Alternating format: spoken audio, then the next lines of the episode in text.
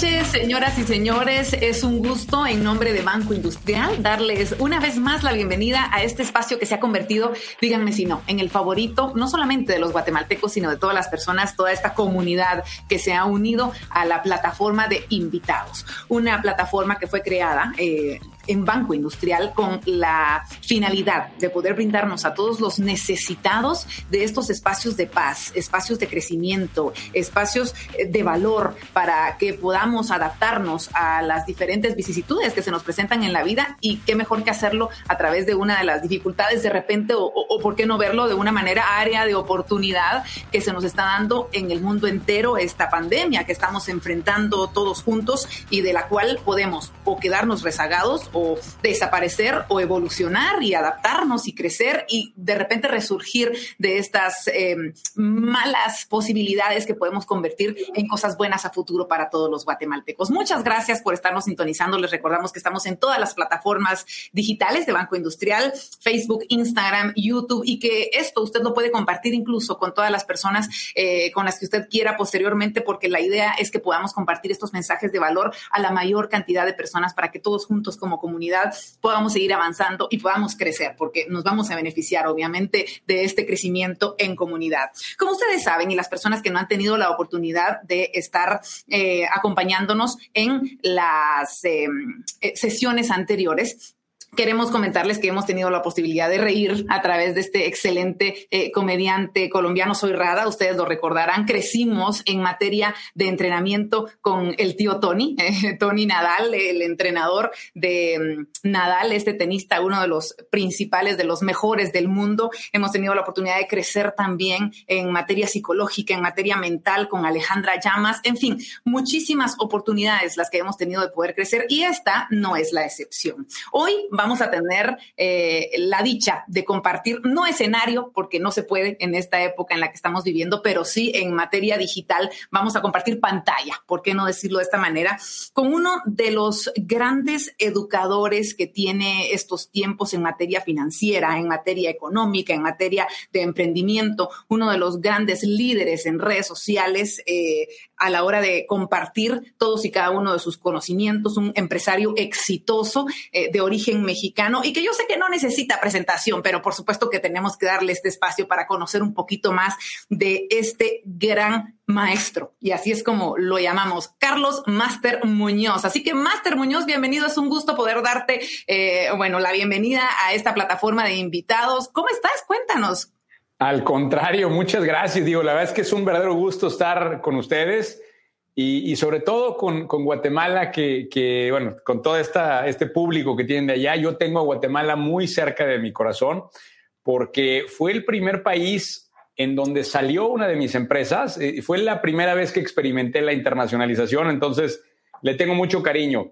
Y además, bueno, extraño allá Cayalá y extraño todos estos lugares, extraño Antigua, extraño todos estos lugares que he podido recorrer que son preciosos. ¡Qué maravilla! No, te tenemos obviamente muy cerquita y, y esperamos pronto poder tenerte nuevamente y que puedas seguir compartiendo tanto de tu conocimiento. Los guatemaltecos no tenemos límites y hoy lo vamos a, a, a, a volver a, a reforzar a través del conocimiento que tendrás la oportunidad de compartir con nosotros. Vamos a explicar un poquito la dinámica. Yo sé que tú ya la sabes, pero para las personas que nos están viendo, vamos a, a a escuchar eh, este tema que, que nos encanta y que nos apasiona y que nos deja eh, un preámbulo de lo que vamos a vivir en los próximos minutos. Más metas, menos límites, será un aproximado de veinte minutos. Luego vamos a tener una sección de preguntas y respuestas. Vamos a conversar contigo, Carlos, y por supuesto le pedimos a toda la gente que a través del Facebook Live nos dejen sus preguntas o en diferentes plataformas digitales para que al final podamos responderlas. Sí, el propio Carlos Máster Muñoz tendrá la posibilidad, el máster de, de responder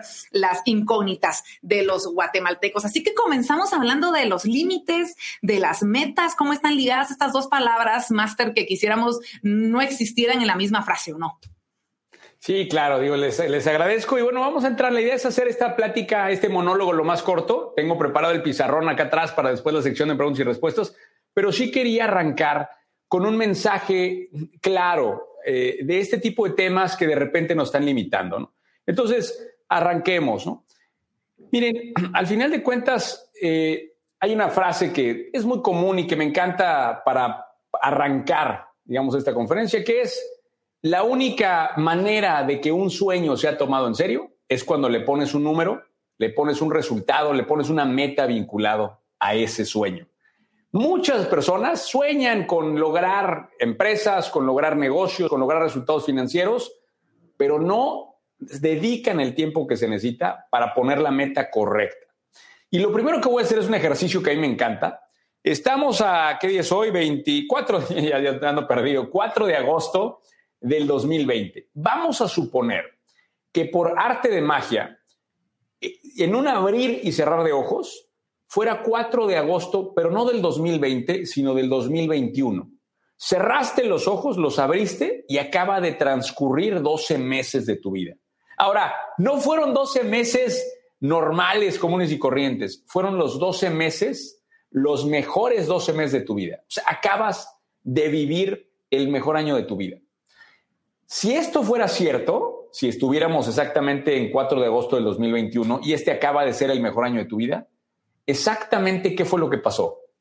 Y este es un ejercicio que yo los invito a que hagan tan pronto cierren esta conferencia, que agarren un cuaderno y un papel, avienten ese recorrido del dos mil veintiuno y detallen exactamente en negocios, en familia, en amistades, en todos los logros que buscan, exactamente qué pasó.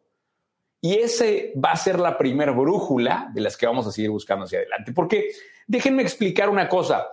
Eh, todos tienen enorme potencial. Yo me imagino a las personas como una especie de avión. Imagínense así. Te trepas a un avión, tienes todo. Tienes combustible, tienes al mejor piloto manejando, tienes a la mejor compañía del avión. Te trepas al avión, prenden los motores y luego voltea el capitán de la cabina y te dice, ¿a dónde vamos? Y te quedas sentado y te quedas diciendo, no sé a dónde vamos. Y entonces, si no sabes a dónde vas, se me veo qué pasó acá con mi presentación, si no sabes a dónde vas, imagínense qué es lo que pasa con un individuo que tiene todas estas ideas, pero no tiene claro a dónde va.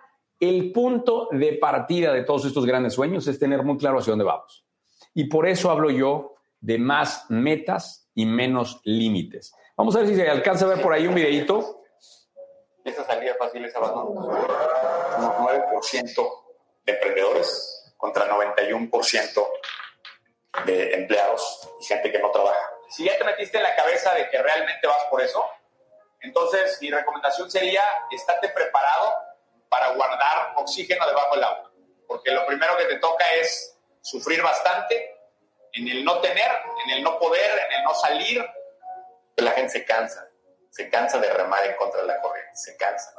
Mucha gente, y sobre todo la gente cercana, es la gente que más te va a decir que no puedes, porque es la gente que voltea a ver quién eras, no está volteando a ver quién vas a ser. Y la gente que tiene la paciencia para soportar todos esos fracasos, todos esos momentos difíciles, es la que se termina convirtiendo en alguien exitoso. Unas palabritas como para empezar a, a pensar en esto. Ahora vámonos a hablar un poquito de negocios. Ustedes saben que yo me encargo de hablar mucho del tema de negocios y quiero conectar esta noción de tener una, una meta, un objetivo en la vida. Ah, bueno, ¿y cómo lo hago algo tangible y para mis resultados de todos los días? Y esto eh, va especialmente para quienes tengan algún negocio, alguna empresa, pero también si no tienen negocio, simplemente quieres mejorar tu vida profesional, también es para ti. Déjame explicártelo. Cuando yo me senté con un mentor, eh, yo le decía, me decía este mentor, Carlos, pues, ¿para qué trabajas tanto? ¿Qué es lo que quieres lograr? Y cometí el, ahora digo, si, no sé si fue un error, pero eres un mentor canadiense y le dije, oye, pues la verdad es que yo quisiera tener una empresa internacional. Y voltea y él me dice, ¿y una empresa internacional? Pues, ¿qué mérito hay en eso? ¿Por qué no agarras? Yo vivo en el norte de México, acá en Monterrey, a escasas dos horas de la frontera. Me dijo, toma un carro, cruzas la frontera, rentas un salón de un hotel, haces unas citas por allá y ya eres internacional. No, no, no, le dije, espérame, esto no es lo que yo me refiero. Yo me imagino una compañía global con presencia en muchos países, realmente algo que trascienda a nivel muchos, muchos lugares, muchas personas. Y me dijo él, entonces, no estás definiendo correctamente tu meta grande y peluda. Y este es un concepto que no es mío, es de un libro de Jim Collins que me encanta. Ellos hablan de Big esto, esto que ven en pantalla, el B H A G, es el Big, Hairy, Audacious Goal. ¿Cuál es la meta peluda y ambiciosa que quieres de tu negocio o de tu vida? ¿Cuál es esa? Y puede ser a nivel personal, puede ser a nivel económico, puede ser a nivel de cualquier cosa, pero el darle claridad a esa meta es lo primero que permite que más gente se empiece a sumar en ese sueño. Entonces, para cuando me junté con ellos, yo dije, no, es que yo quiero estar en cuarenta países. Y arrancamos con esta meta grande de estar en cuarenta países para el dos mil veinticinco con mi primera empresa de cuatro ese. Y curiosamente, el primer país en donde tuve la oportunidad de abrir oficinas fue Guatemala. Y en ese recorrido, esto estoy hablándoles hace unos diez años aproximadamente, en ese recorrido obviamente me fue muy mal. Durante un tiempo cerré la oficina de Guatemala, luego la volví a abrir, luego abrimos Costa Rica, Panamá, Colombia, Perú, Chile. Y hoy...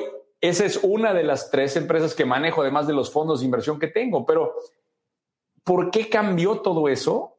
Por el hecho de que establecimos esta meta de estar en cuarenta países y se empezó a acercar gente a nosotros que decía, yo quiero ser parte de ese sueño. Cuando tú trazas una meta mucho más ambiciosa del común denominador de la gente, vas a ver cómo automáticamente eso se vuelve un imán, sobre todo para talento joven que quiere colaborar contigo. Vámonos a ver otro. ¿Crees que te estás frenando tú solo?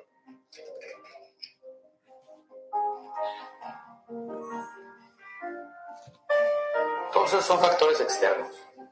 Lo que tú tienes que voltear a ver es cuáles son tus fuertes, quién eres tú. Pero lo que necesitas más bien es una seguridad de quién eres y qué es lo que quieres. Porque aparte, tú crees que tienes una, una visión. Y todos te van a decir que no es, que esté equivocado, que no eres, que estás pendejo, que estás pobre, que estás tata, todas esas cosas. La pregunta es si tú estás seguro.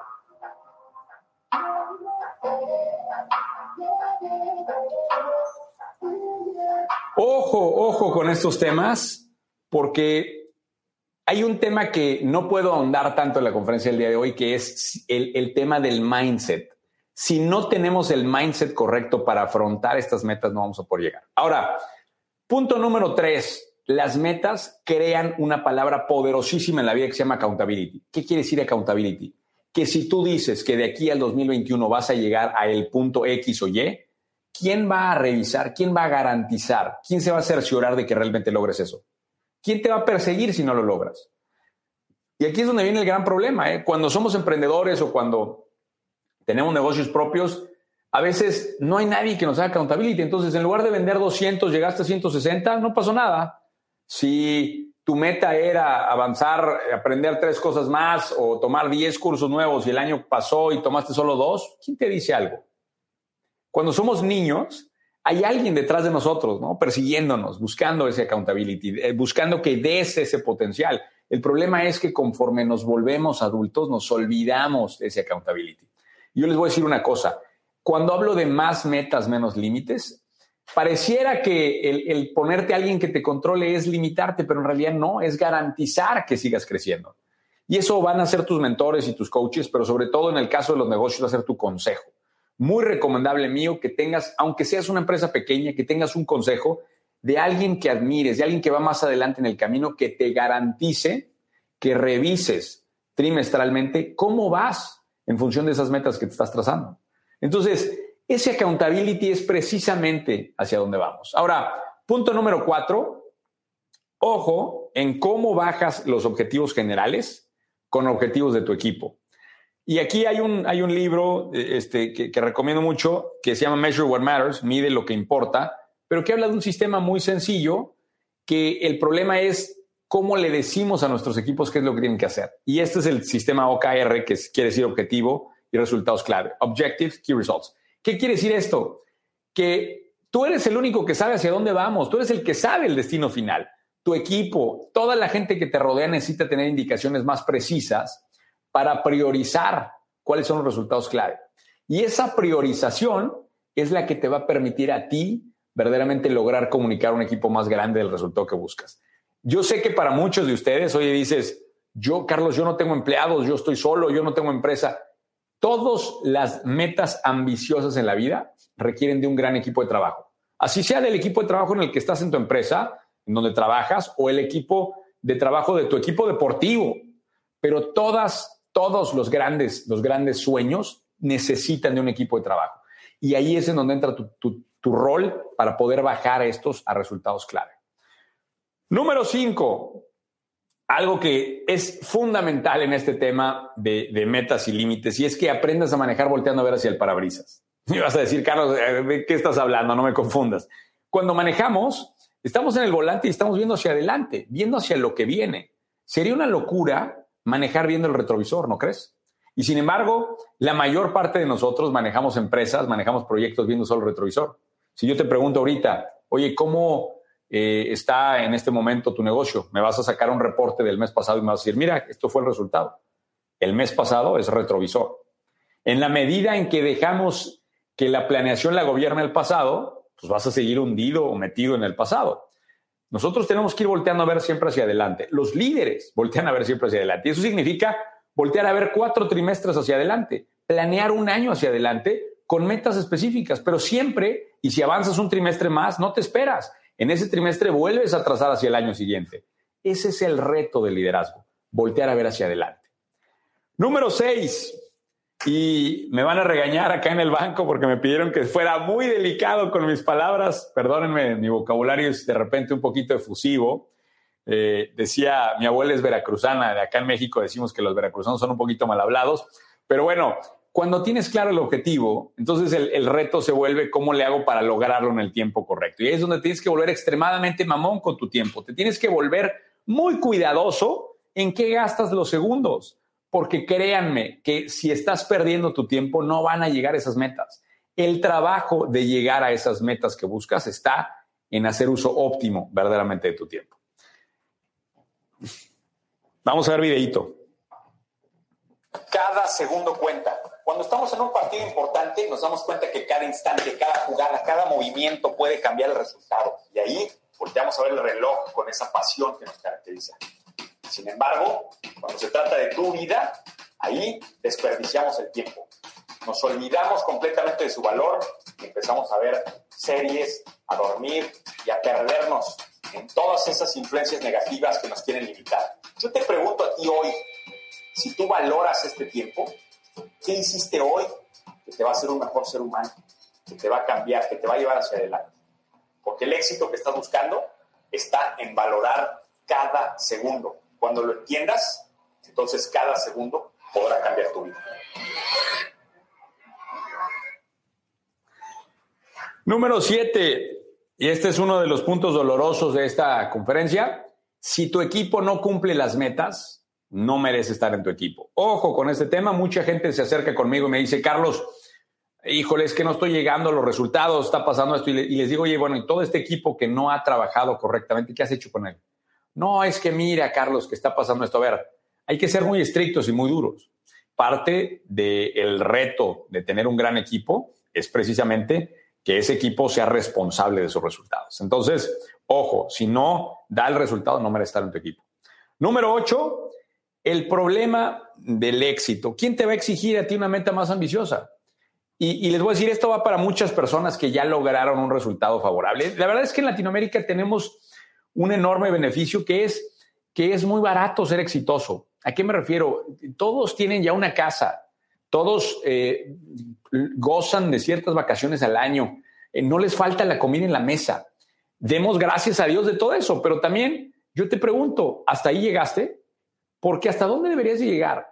¿Cuál es el potencial que traes ahí guardado? Mi trabajo es andar persiguiendo a toda la gente que cree que tiene más potencial de lo que ha logrado. Y precisamente ahí es donde se origina el problema del éxito. ¿Cómo le hago para que te exijas más? Porque yo sé que puedes todavía dar un poquito más. Número nueve, crecer personalmente también es un objetivo. Ojo con esto, porque mucha gente ve el crecimiento personal como algo, ay, esto, ¿qué importa? ¿Qué importa que siga estudiando? ¿Qué importa que siga leyendo? ¿Qué importa que siga tratando de personalmente ir más allá? En el momento en que decides dejar de crecer, es el momento en que empiezas a morir. Y eso es lo que tenemos que ver. Y no tiene nada que ver con la edad. Tiene que ver con el ímpetu para seguir persiguiendo ese gen del aprendizaje infinito. Y punto número diez, ya para pasar a plática que tanto quería dedicarle con ustedes, la meta final, ¿cuál es de estas de estas metas, de estos, de estos romper límites, es el obituario. Y quiero contar una historia antes de, que, de, de ceder el, el micrófono. Y es una historia que quizá han visto en, en mis redes, pero me parece hiper valiosa de contar. Y es que había un tipo que se llamaba Alfred Nobel. Eh, seguramente lo, lo conocerás. Él en realidad fue el inventor de la dinamita. Y casualmente, cuando estaba en un viaje en Rusia, se entera de que había muerto su hermano en Francia y hace el viaje de regreso lo más rápido posible a Francia. Estamos hablando siglo diecinueve. Cuando llega a Francia, se da cuenta que la gente había, la prensa había creído que el muerto era él. Se habían mal informado.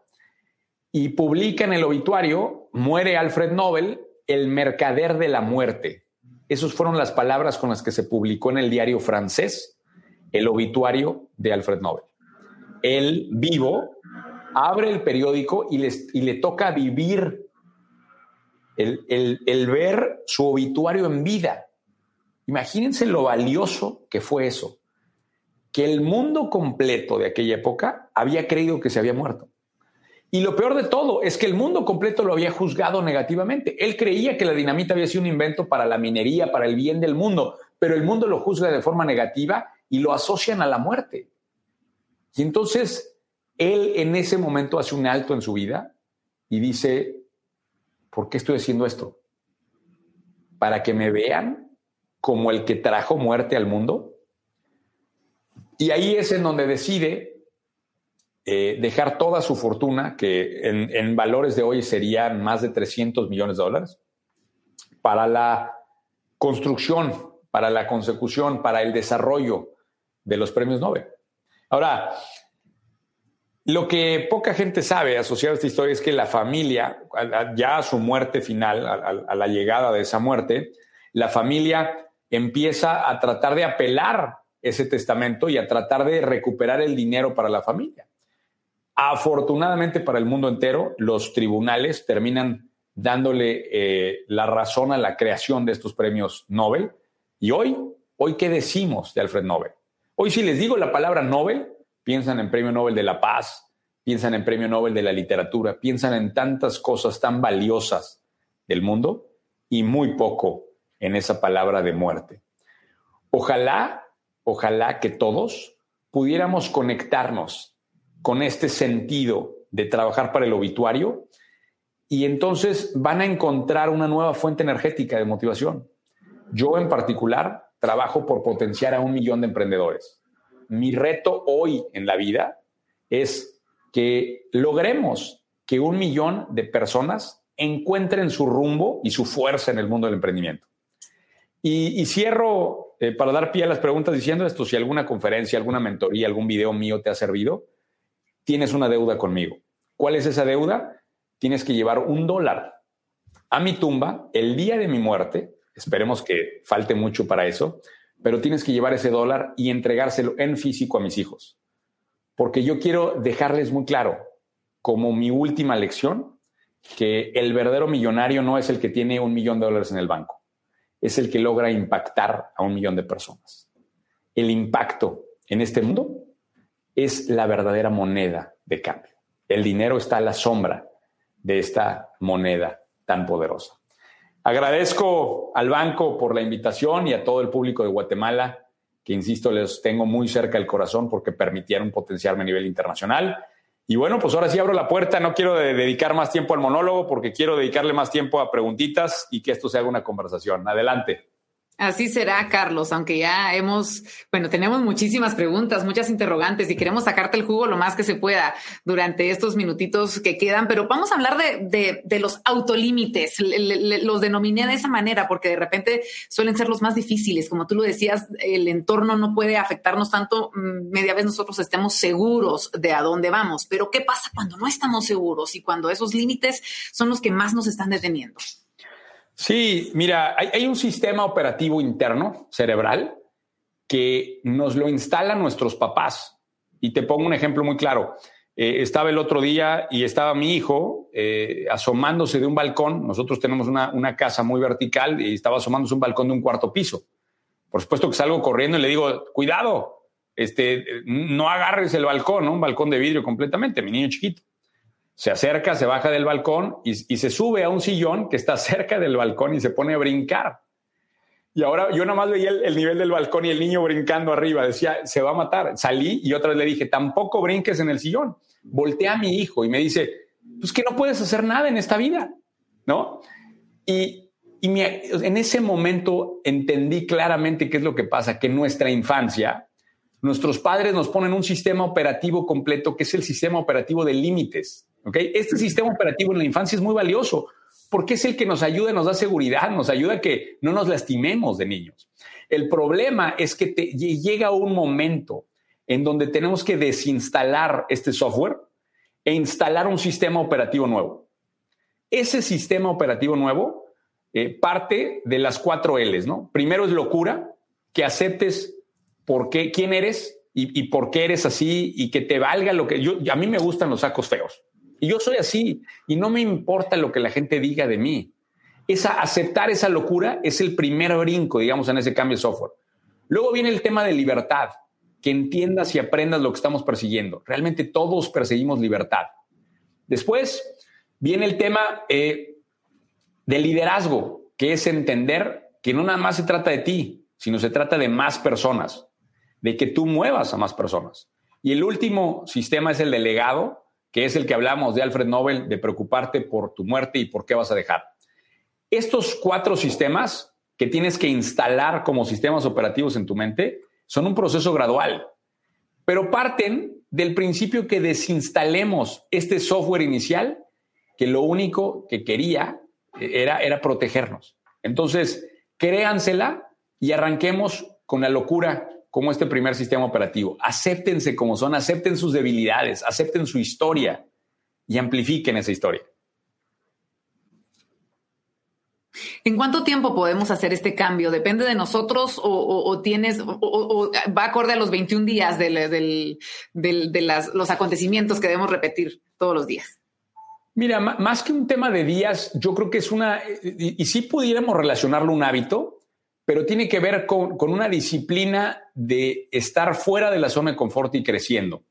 Eh, la, el, el trabajo, y yo les voy a decir, y voy a separar un poco primero el proceso interno de aceptar esa locura, el proceso de reconocer esa locura, porque creo que mucha gente tiene conflictos a nivel interno y esos, entonces por más que avancemos, si esos conflictos persisten de manera interna, estás avanzando. Entonces, el primer proceso es romper y destruir esas, esos conflictos internos y aceptar. Por eso el primer sistema se llama locura, porque te van a decir que estás loco, te van a decir que estás mal. Aceptar que eres una persona única individual es un pleito interno, vamos a decirle, que tienes que ganar.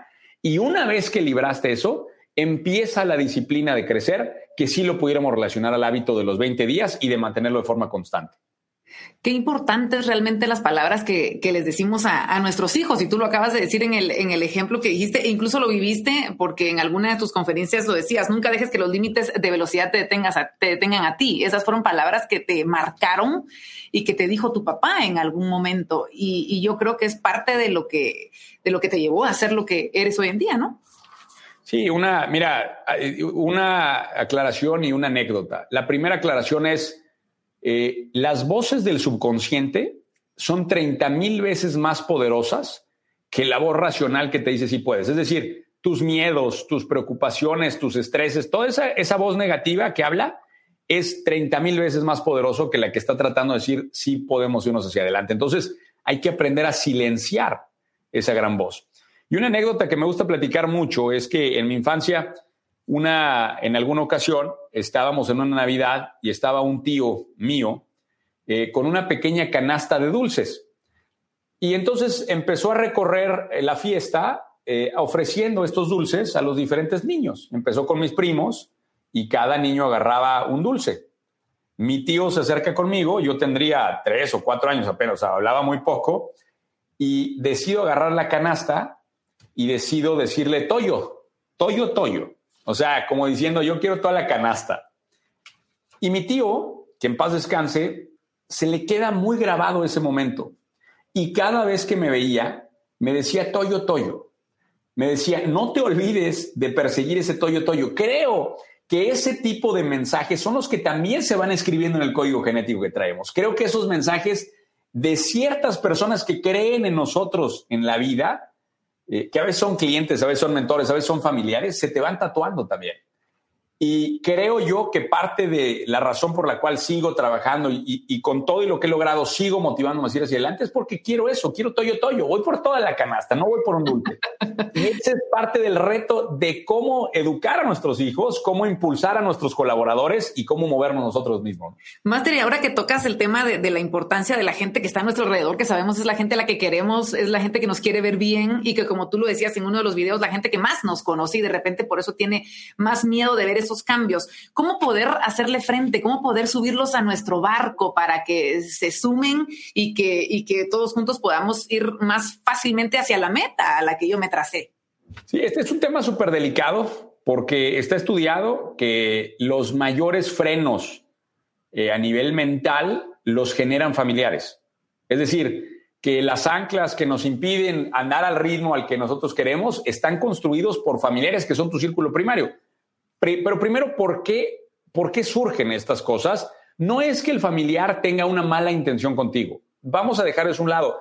Lo que sucede es que el familiar te conoce desde que tenías meses de vida, a veces desde que eras niño, y tiene una idea asociada al pasado, porque el cerebro fu- funciona así. El cerebro tiene una vinculación y tiene una memoria de quién eras a los seis años.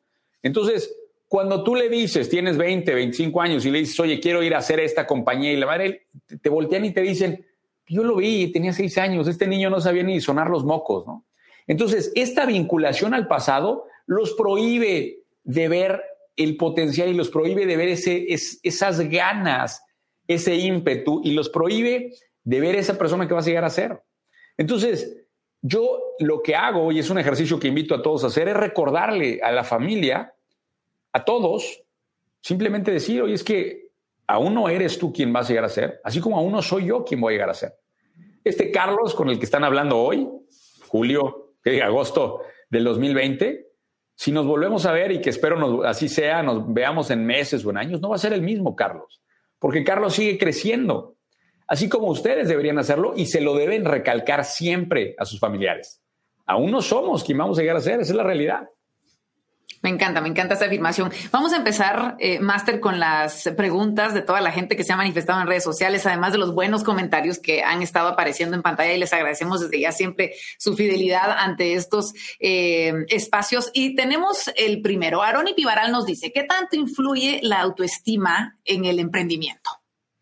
Híjole, esta es una de las, de las preguntas clave, clave sin duda. Es, yo, yo diría que a nivel mindset es la cualidad más importante que se necesita para emprender. Acuérdense que el emprendimiento requiere de mindset, requiere de estrategias y requiere de tácticas y herramientas, ¿no? Pero no, de nada sirve tener la, la estrategia indicada y la táctica indicada si el mindset no está ahí. Y el pilar fundamental de ese mindset es precisamente la autoestima. ¿Por qué es tan importante? Porque el mundo del emprendimiento es un camino muy difícil. Nada más para que tengan el contexto. Y esto es un estudio de Alexander Osterwalder, un libro que se llama The Invincible Company. Una de cada doscientas cincuenta iniciativas comerciales resulta exitosa en empresas triple A de Estados Unidos, que es en donde hicieron el estudio. Ojo con este dato, ¿eh? Porque si en empresas triple A que están fondeadas con todos los recursos, que tienen un gran equipo de trabajo, que tienen toda esta iniciativa, toda esta maquinaria atrás, una de cada doscientas cincuenta iniciativas es un éxito. Imagínense lo que nos espera a nosotros, que estamos arrancando a veces sin capital, estamos arrancando con pocos recursos y con mucho ímpetu. Esa, mantener esa energía después de doscientos cuarenta y nueve fracasos solamente lo puede lograr alguien que tiene una autoestima de acero verdaderamente. Y ahí es en donde muchos doblegan. Por eso, parte bien importante es todo el tiempo estar trabajando en este músculo de la autoestima, porque para mí realmente yo lo veo como un músculo. No es algo con lo que amaneces ni es algo con lo que naces. Es algo que tienes que ejercitar todos los días. ¿Cómo lo ejercitas? Con el balance de positividad contra negatividad que hay acá adentro y con el balance de futuro y presente y pasado que hay. Yo lo he insistido mucho. Hagan una radiografía semanal como parte de su arquitectura semanal para determinar qué tanta carga negativa hay acá arriba, porque eso, eso está haciendo, un, está lastimando el combustible. Entonces, ojo con eso, porque esa, ese músculo de la autoestima es la herramienta.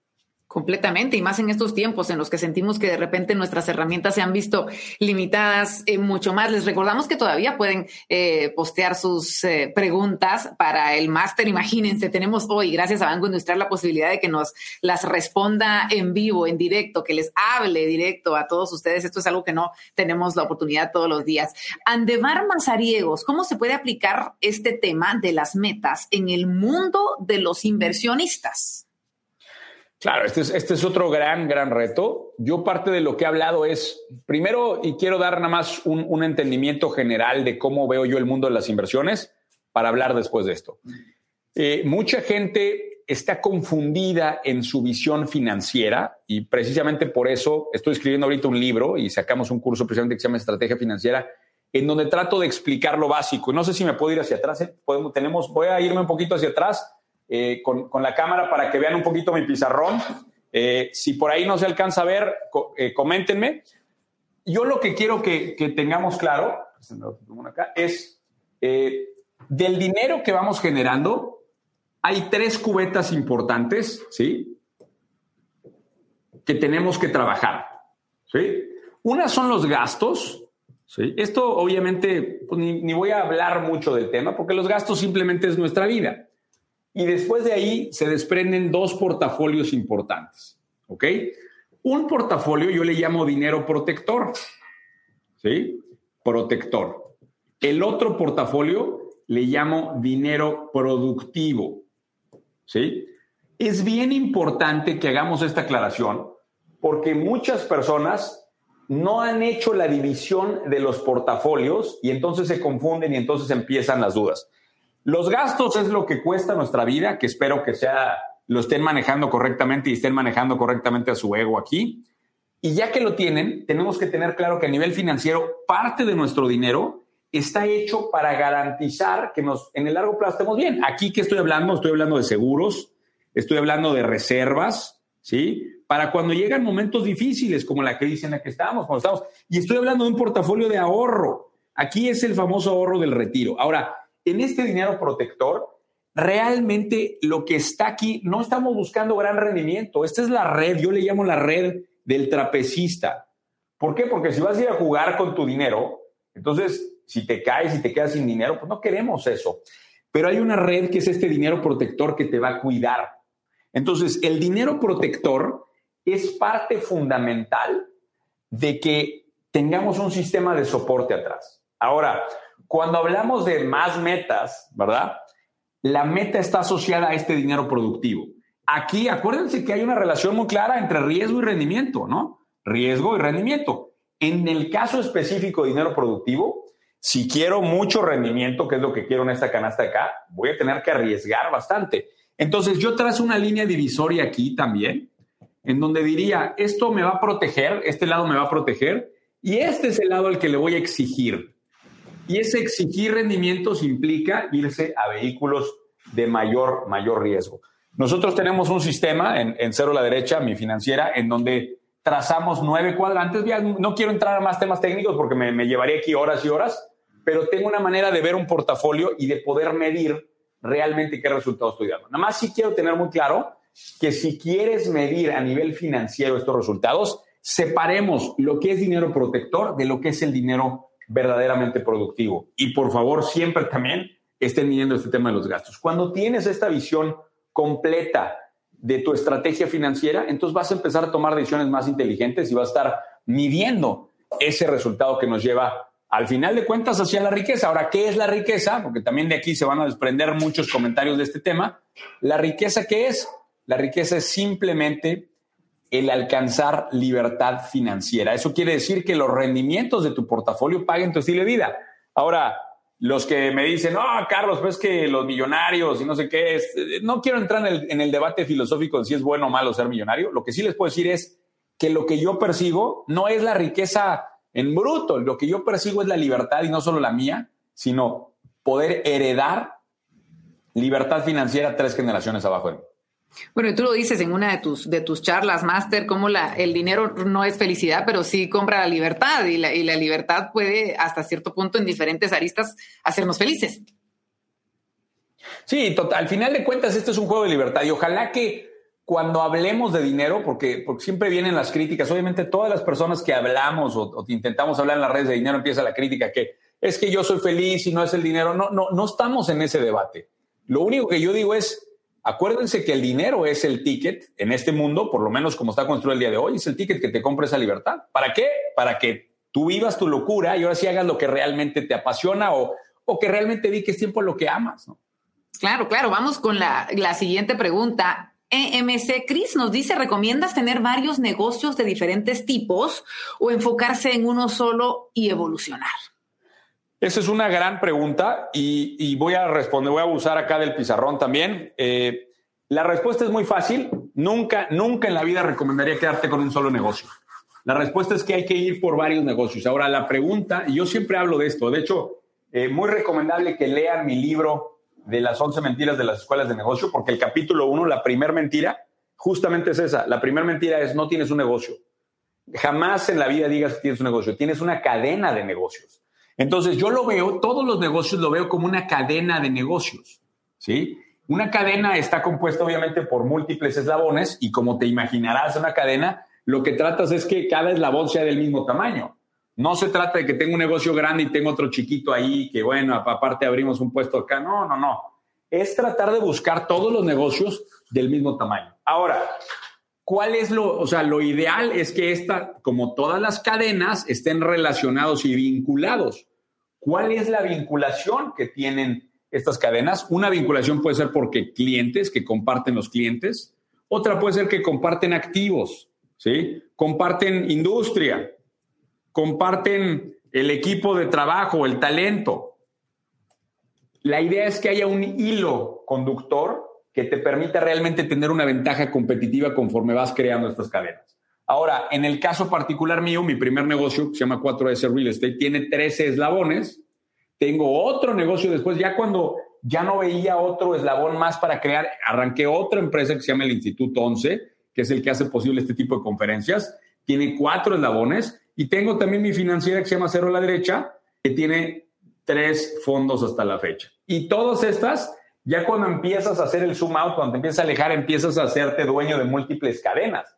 Pero esto parte de olvidarse de la idea de tener un negocio y empezar a construir cadenas. Muy recomendable que le echen, se echen un clavado al libro de las once mentiras de las escuelas de negocio. Es un libro que les va a, les va a abrir mucho eh, los ojos y la mente en torno a cómo volteo a ver yo estos negocios, esta idea de negocio en particular. Por ahí hay eh, manera de que tengan acceso a él de forma digital a través de los canales ahí eh, míos para que se acerquen. Excelente. Vamos a seguir con las preguntas porque los guatemaltecos están felices con, con este aprendizaje y esta charla máster. Y vamos a, a, a plantear, quieren hablar de todo, quieren hablar de crecimiento de mediana a, a gran empresa, pero vamos con la siguiente que es Randy Santos. Considero que si se ve el retrovisor empresarial sería a través de herramientas de proyección con el fin de establecer estrategias tomando en cuenta el comportamiento de mercado.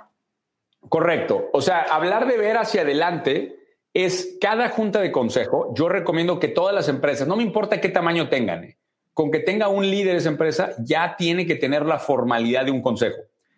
Cada junta de consejo, que esa junta de consejo sea cada tres meses, se proyecta el siguiente año. En esa proyección vamos a voltear a ver todo. ¿Qué nuevas estrategias estamos haciendo? ¿Qué inversiones estamos haciendo? También qué complicaciones vemos en el mercado, qué competidores nuevos. Vamos a tratar de hacer el mejor esfuerzo por ver hacia adelante.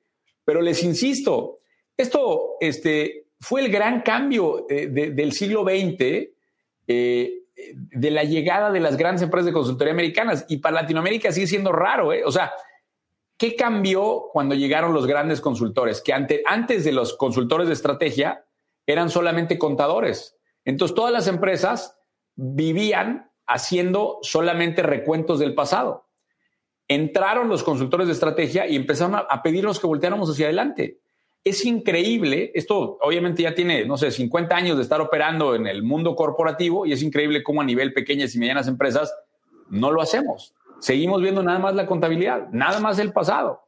Si estamos hundidos en el pasado, no hay manera de que realmente podamos proyectar futuros diferentes. El empresario que va buscando el crecimiento exponencial vive siempre en el futuro. Importante poder establecer entonces estas metas. ¿Qué, qué tanto tiempo deben tener cada una de las metas? ¿Deben tener tiempo real nuestras metas o todas ellas, Máster?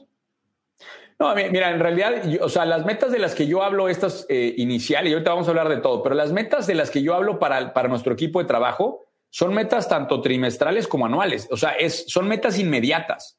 Son metas de exactamente cuánto vas a facturar, cuánto vas a vender, qué vas a lograr el siguiente trimestre y de aquí al siguiente año. Ahora, eso es diferente a la meta grande que hablamos cuando estábamos en la conferencia, del, de la meta grande y peluda, de Big Hairy Audacious Goal, como decíamos, de Jim Collins, que esa es una meta que vas a tratar con un plazo más grande. Normalmente entre cinco y diez años, una meta enorme que después vas a ir, vas a ir bajando. Pero estas metas que estamos hablando es tener claridad de qué sucede literalmente mañana, el mes siguiente, el trimestre siguiente y cómo voy a cerrar el año siguiente. Una pregunta que me llama muchísimo la, la atención eh, que está eh, posteada dentro de las, que, la, las interrogantes de Facebook y me dice el ciego Josué López, ¿recomienda el máster emprender en sociedad o hacerlo solo? Yo creo que es una interrogante que muchos nos encontramos en, en algún momento de nuestra vida. ¿Es bueno hacerlo? Ay, esa, esa es de las preguntas este, difíciles de responder, porque no hay una sola respuesta correcta y además porque sé que voy a lastimar muchos, a, a muchos por allá. Mira, la verdad es que los dos caminos funcionan. Déjame regreso al pizarrón para explicar algo eh, sencillo. Eh, primero que nada, eh, las estructuras, o sea, ¿qué es lo que te diría yo? Si tenemos claridad de roles, de qué es lo que va a hacer la persona, y tenemos claridad de la política de dividendos, entonces pudiéramos generar una sociedad, ¿ok?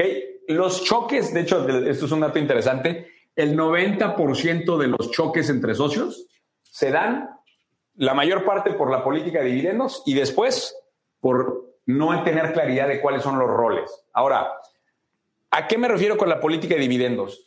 Cuando tú tienes un negocio, este negocio va a necesitar más dinero para seguir creciendo. Entonces, un socio va a decir, métele dinero de regreso al negocio, y otro socio va a decir, sácale dinero porque quiero comprarme un carro nuevo. Ese choque que se da en especificar la política de dividendos es crítico. Ahora bien, cuando hablo yo de roles, a nivel startup, a nivel iniciar un negocio, porque veo que la pregunta va para iniciar, acuérdense que hay tres roles fundamentales. El comercial, el técnico y el administrativo. ¿Ok? El comercial que hace, este es el vendedor, ¿sí? El técnico es el operador, ¿sí? Y el administrativo es el que maneja el dinero, ¿verdad? Manejo de la tesorería. Normalmente, cuando va arrancando una empresa, dice, híjole, prefiero meter un socio que contratar a alguien. Yo lo que les digo es, tengan cuidado porque están regalando mucho porcentaje de la empresa a personas que no necesariamente se lo han ganado. Yo prefiero contratar empleados y variabilizarlos, pero que no sean realmente socios de la compañía hasta que se hayan ganado esos méritos. Ahora, aún así, habiendo respondido esto, sí es bien importante que idealmente si van a arrancar y van a meter un socio, cada persona tenga una fortaleza diferente y que se dejen claros cuáles son los roles y que esos roles realmente se dividan, que confíes en tu socio. Si él va a ser el vendedor, que confíes en el vendedor. Si él va a ser el operador, que confíes en el operador, para no estar entorpeciendo el crecimiento de la compañía. Pero sí dejo bien claro que, que esté muy bien aclarado cuál es el rol de cada socio y muy bien aclarado cuál es la política de dividendos, porque si no, eso es un cóctel para el desastre. Máster, ¿tú tienes sociedades en alguna de las empresas en las que sí estás trabajando? ¿Sí? ¿Y cómo te va? ¿Te va súper? Mira, tengo diferentes socios. De hecho, en las tres empresas que tengo son diferentes socios.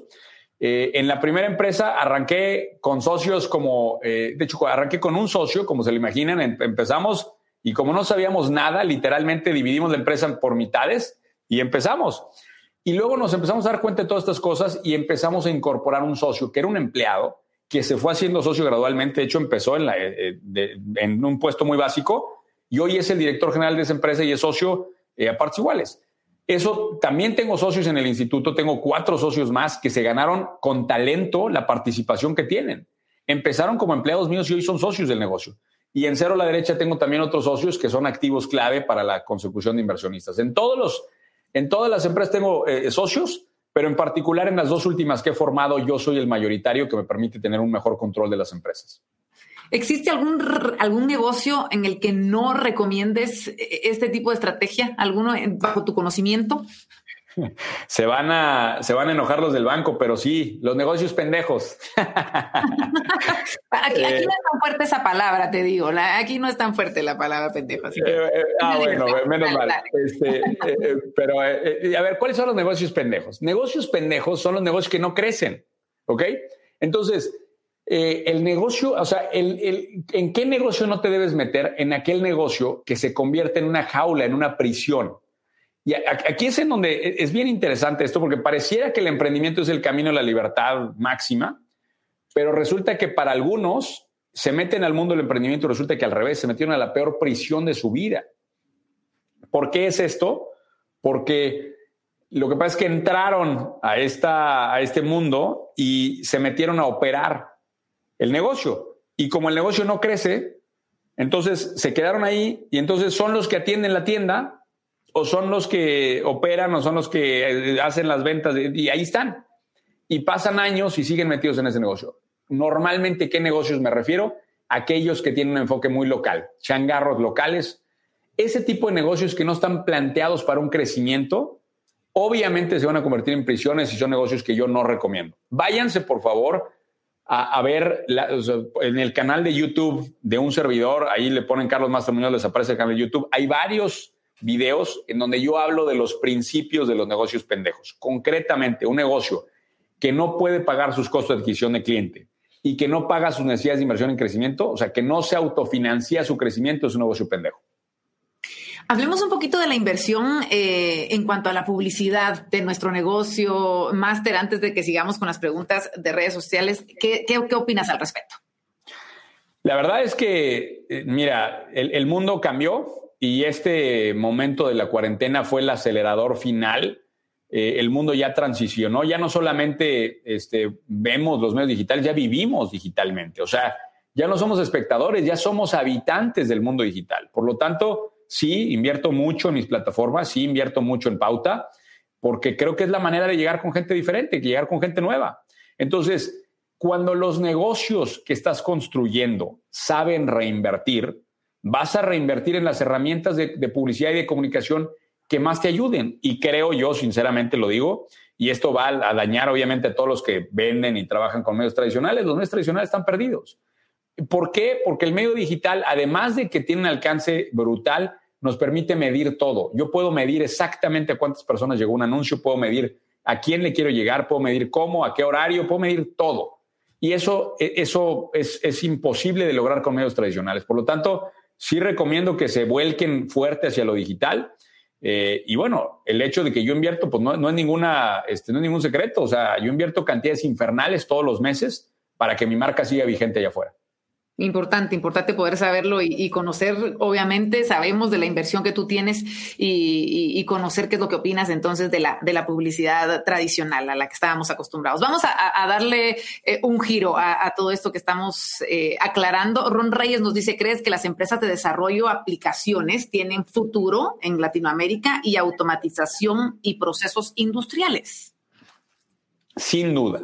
A ver, toda la gente joven que nos está viendo acá, siempre me dicen, oye, Carlos, es que estoy muy joven. ¿En qué me enfoco? Los jóvenes tienen que enfocarse en el futuro. ¿Okay? No van a llegar a una industria vieja de hace cien años porque ahí ya hay mucha gente haciéndolo. Tienen que enfocarse en el futuro. Entonces, la tecnología es una gran industria para que se metan y para que exploren qué posibilidades hay. Concretamente, para responder la pregunta, me encantan los sectores de automatización, de todos los temas, automatización de marketing, automatización, todo lo que estamos haciendo hoy es buscar precisamente la automatización, porque los robots no descansan, los algoritmos no descansan, la inteligencia artificial no descansa. Entonces, todos esos negocios van a ser extraordinariamente valiosos a largo plazo. Y aquellos que estén vinculados con procesos industriales, pues bueno, eso ya sería algo más específico. Yo creo que en general, aquel joven que esté volteando a ver y dice, ¿hacia dónde me, me pongo a ver, Carlos? Encuentren qué soluciones tecnológicas pueden resolver problemas de negocios hoy. Esa es una gran, gran pregunta como para impulsar emprendimientos. Y sé que muchos van a decir, Carlos, yo no soy programador. No necesitas ser programador. Los programadores se encuentran, se contratan y se asocian. Lo que necesitas es ser un gran individuo para detectar esas oportunidades allá y conectarlas con el talento de tecnología correcto. Seguimos con la pregunta de Eduardo Gordillo. Nos dice, ¿cuál sería la mejor política de dividendos que recomiendas o qué parámetros debemos tomar en cuenta para establecer estas políticas? Sí, correcto. La mejor política de dividendos es la que fije tu consejo. ¿Por qué respondo primero esto? Porque en el consejo vas a tener sentado a personas de mayor experiencia y de mayor trayectoria que tú. Eso es bien importante. Ahora, brincando ese tema, lo ideal es que la política de dividendos esté vinculada con la edad, con la, el crecimiento que trae tu negocio. No es lo mismo una empresa nueva que está muy joven, que está creciendo, necesita todo el dinero que pueda, a una empresa que ya tiene quince, veinte años, ya maduró, ya es una empresa conocida, ya no está taladrando nuevos mercados, ¿no? Entonces, mi empresa de cuatro ese Real Estate ya, ya conoció todos los mercados de Latinoamérica, ya sabe dónde llegó, tiene una política de dividendos más agresiva que el instituto, que estamos creciendo todo el tiempo, estamos reinventando y estoy metiendo dinero todos los meses, ¿no? Entonces, hay que conectar el crecimiento que deseamos en las empresas con la política de dividendos específica, pero muy recomendable que lo reboten con sus consejeros, que sea gente que ya recorrió el camino y que les haga la mejor recomendación particular para ustedes. Muchas preguntas sobre dividendos en redes sociales. Esperamos que esta haya aclarado la mayoría de ellas. ¿Qué opinas, Máster? Y es que la, perdón que te interrumpa, sí, la sí, mayor sí. parte de la gente sangra los negocios. O sea, para ellos, si yo vendí cien pesos y me costó sesenta, ah, pues los cuarenta son de utilidad, me los llevo a mi casa y sangran al negocio, le quitan ese recurso y obviamente impiden que crezca. Entonces, y después vienen conmigo y me dicen, Carlos, es que el negocio no está yendo mal, pues es que le quitaste todo su negocio. Es como a un niño quitarle todo el alimento. El niño de los cero a los dieciocho años necesita que lo alimentes y que le ayudes a crecer. Y a los dieciocho te va a dar las gracias, a los dieciocho va a ir, a los dieciocho ya está listo para él solo crecer. Así son los negocios. Los negocios van creciendo y llega un momento en donde ya no te necesitan. Pero si no los dejaste crecer todo el tiempo, te van a necesitar. Yo salí de mi empresa cuatro ese, ya no opero, me entrega literalmente un cheque cada mes, no hago nada, porque creció al punto en donde ya no me necesitaba. Pero si estás impidiendo que tu empresa crezca, pues ¿cómo le vas a hacer? Claro, claro, completamente de acuerdo. Otra de las preguntas que surgió muchísimo en redes sociales y, y creo que vale la pena escuchar qué es lo que opinas al respecto es, es sobre las empresas familiares. ¿Son buenas? ¿No son buenas? Eh, ¿Qué futuro le ves a la mayoría de ellas? Hoy, hoy me quieren meter a los terrenos más difíciles de todos, ¿verdad? Hoy, este, van, van con todo. A ver, otro tema que no me gusta porque no hay respuestas correctas, no hay práctica. Yo soy muy práctico en mis respuestas. Cuando entras a, a una... Cuando combinas la familia con el negocio, tienes que estar consciente de que el negocio va a haber mucha turbulencia y vas a someter a las relaciones familiares a esa turbulencia. Yo no veo por qué habría de hacerlo. O sea, no veo la razón de por qué quisieras lastimar una relación familiar, que es lo más valioso que tenemos. En el largo plazo, la felicidad está vinculada con la calidad de tus relaciones en el largo plazo y la familia ahí juega un papel fundamental. Ahora bien, si ya te decidiste y ya te metiste a ese recorrido de, de hacer este, este negocio familiar, mucho cuidado, otra vez, con definir muy claramente los roles y con ser muy institucional de cómo manejar el accountability, los resultados de estas personas, porque va a generar problema, va a generar conflicto y eso es lo que hay que cuidar. Yo, o sea, la recomendación que, que les daría simplemente es, otra vez, muy, mucha claridad en los roles, mucha claridad en la medición, y mucha claridad en separar el negocio y la vida familiar, que es extremadamente difícil de lograr. Importante, entonces. Y bueno, vamos a finalizar. Lastimosamente se nos fue el tiempo, un tiempo eh, muy, muy valioso para todos y que sabemos lo vamos a aprovechar de la mejor manera. Eh, con una pregunta que también hacían en redes sociales y, y te dicen que es lo primero que haces, Máster, en el día. Fíjate que voy a contestarte con otra cosa. Ya parezco político. Les preguntas una cosa y responden con ah, otra, pero oye, te voy a decir por qué es importante. Porque la pregunta importante no es con qué arranco el día, la pregunta importante es con qué arranco la semana. Okay. ¿Por qué? Porque los grandes empresarios, los grandes emprendedores, no tenemos una rutina diaria. La rutina diaria está más asociada a alguien que hace una labor operativa, que es empleado, que tiene una rutina diaria. El emprendedor... Cada día es, es, un, es un reto nuevo y está lleno de cosas nuevas y por lo tanto no hay una rutina. Pero voy a contestar al ratito esto. Lo que sí es bien importante, a mí un mentor me enseñó una cosa que se llama la arquitectura semanal. ¿Cómo arranco mi semana? Los domingos en la noche, que por cierto hago un en vivo todos los domingos de la noche en mi canal a las diez de la noche. Después de ese en vivo me siento y analizo exactamente qué fue lo que pasó en la semana pasada y qué quiero que pase en la semana siguiente. En ese análisis analizo tiempos, analizo prioridades, priorizo, digo a qué le voy a decir no y a qué le voy a decir que sí.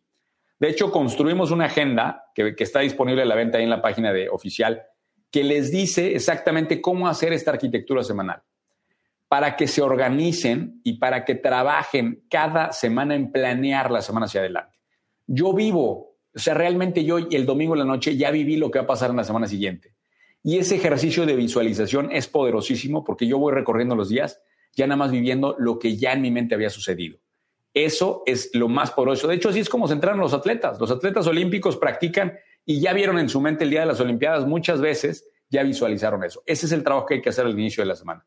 Ahora, con respecto al, al inicio de los días, normalmente suelo poner dos alarmas. Yo soy, yo soy un animal muy nocturno, trabajo muy bien de noche. Me suelo dormir muy tarde, pero cuando despierto suelo poner dos alarmas. Una primera alarma, no para, desper- no para salir de la cama, sino para abrir los ojos y pensar y darle claridad a mi día. En esa claridad, sobre todo, es ver prioridades y temas más importantes. Y la segunda alarma está hecha para levantarme de la cama. Si tú pones la primera y la postergas y la postergas, lo único que estás haciendo es diciéndole al cerebro que no va a trabajar. La primera alarma, volteo y digo, ok, este es el día, ¿qué voy a hacer? ¿Qué voy a lograr? Tranquilo, en mi, todavía acostado. Y la segunda alarma es, ya es hora, ahora sí, arriba y con la mejor energía y toda la fuerza hacia adelante. Esas son mis rutinas muy valiosas de la arquitectura semanal. Y bueno, si quieren también la del día, ahí está el cómo arranco los días por la mañana. Me encanta, Máster, y me, me gustaría finalizar con esas eh, cortas palabras para el guatemalteco que, que se siente limitado, que se siente en estos momentos con esa dificultad que la, que, que, que la pandemia nos está dando. ¿Qué, qué les dices a, a, al guatemalteco que en este momento se siente mal al respecto? Yo, yo sé, yo sé que parece, parece raro, parece insólito, pero estamos viviendo en el, en, en el momento de mayor oportunidad que yo he visto en, en la historia. ¿Por qué lo digo? Porque el mundo digital hoy se acaba de potenciar y el mundo digital hoy está virgen, ¿sí? Entrar a industrias conocidas es muy difícil. Estamos entrando, se, se dio un cambio en el mundo y este cambio, la pandemia lo aceleró diez años. Y créanme que, que esta, este nuevo territorio está lleno de oportunidades. Yo veo por todos lados oportunidades y oportunidades y oportunidades. Simplemente que no desbloqueamos ese potencial. En lugar de estar volteando a ver esas oportunidades, estamos volteando a ver esas preocupaciones y esos problemas. Entiendo lo que muchas empresas están pasando, entiendo lo que muchas industrias están pasando, muchos negocios, pero también volteo a ver, yo tuve mi, en, el, en el caso del Instituto once, tuvimos el mejor mes de la historia de la compañía en abril de este año y han sido meses extraordinarios. ¿Por qué? Porque estamos montados en lo digital. Móntense en la ola de lo digital.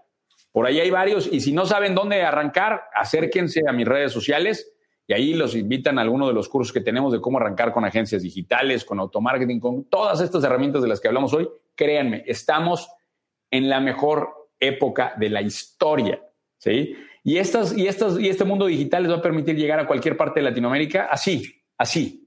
Vean cuánta gente está conectada, vean todo lo que podemos lograr con estos medios si tan solo le dedicaron un poquito de energía hacia allá.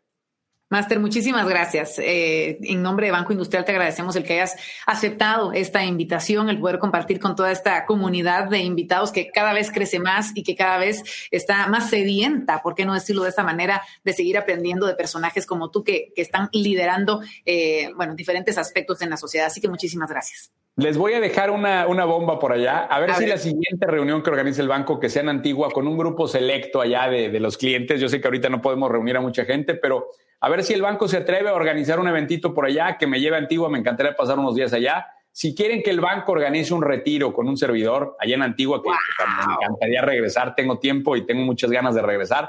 Mándenle mensaje a las redes del banco. Queremos que traigan a Carlos y yo me encargo de darme la escapada allá si es que el banco me, me, me avienta para allá. Me encanta, seguro que así será, seguro que así será. El banco siempre está atento a las necesidades de los guatemaltecos, así que solo que lo pongan en redes sociales, estoy segura que aquí te tendremos, primero Dios, pronto cuando todo esto termine y tengamos la posibilidad de, de poder vernos ya cara a cara. Carlos, muchísimas gracias. Al contrario, gracias a ustedes. Ahí están mis redes sociales, Máster Muñoz Oficial, para que me etiqueten en sus historias de Instagram, de que estuvimos por acá, de que nos vieron. Voy a compartir algunas. Y cualquier cosa, mándenme un mensajito. Ya saben que mi equipo y yo estamos para servirles, para ayudarlos. Estamos en este recorrido incesante para potenciar a un millón de emprendedores. Esa es la idea y seguro que dentro de ese millón habrán muchos guatemaltecos que te escucharon hoy, Máster. Muchísimas gracias. Y, y bueno, estaremos pendientes de todas tus noticias a través de redes sociales y por supuesto, le invitamos a usted que nos ha estado acompañando durante la última hora, un poquito más de una hora que nos tomamos porque quisimos eh, brindarle a usted un poquito más de tiempo de valor. Gracias a Banco Industrial. Agradecerle el que esté siempre pendiente de todas y cada una de estas invitaciones. Recuerde revisar su correo, recuerde seguir las diferentes cuentas de Banco Industrial, Instagram, en YouTube, en Facebook, porque además de que vendrán muchas otras sesiones de invitados, ustedes tienen la posibilidad de ver las sesiones previas. Así que, eh, pues la invitación está completamente hecha para que todos ustedes eh, estén siempre pendientes de lo que Banco Industrial está planificando para diferentes sectores de la sociedad. ¿Y a qué me refiero con esto? Sí, los guatemaltecos e incluso muchas personas más allá de nuestras fronteras están pendientes de estas sesiones porque tenemos mucho crecimiento.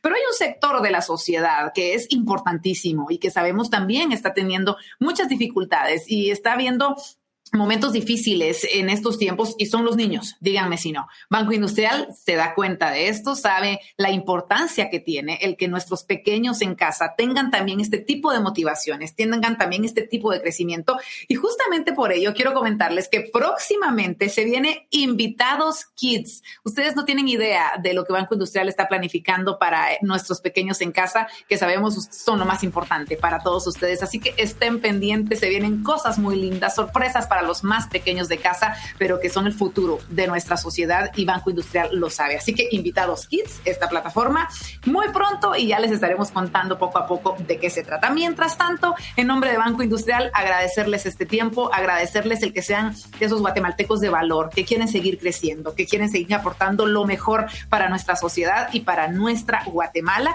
Y bueno, esta fue una sesión más de Invitados, gracias a Banco Industrial. Estén pendientes. Soy Verónica de León Regil. Venimos pronto con más de invitados y más contenido de valor gracias a Banco Industrial.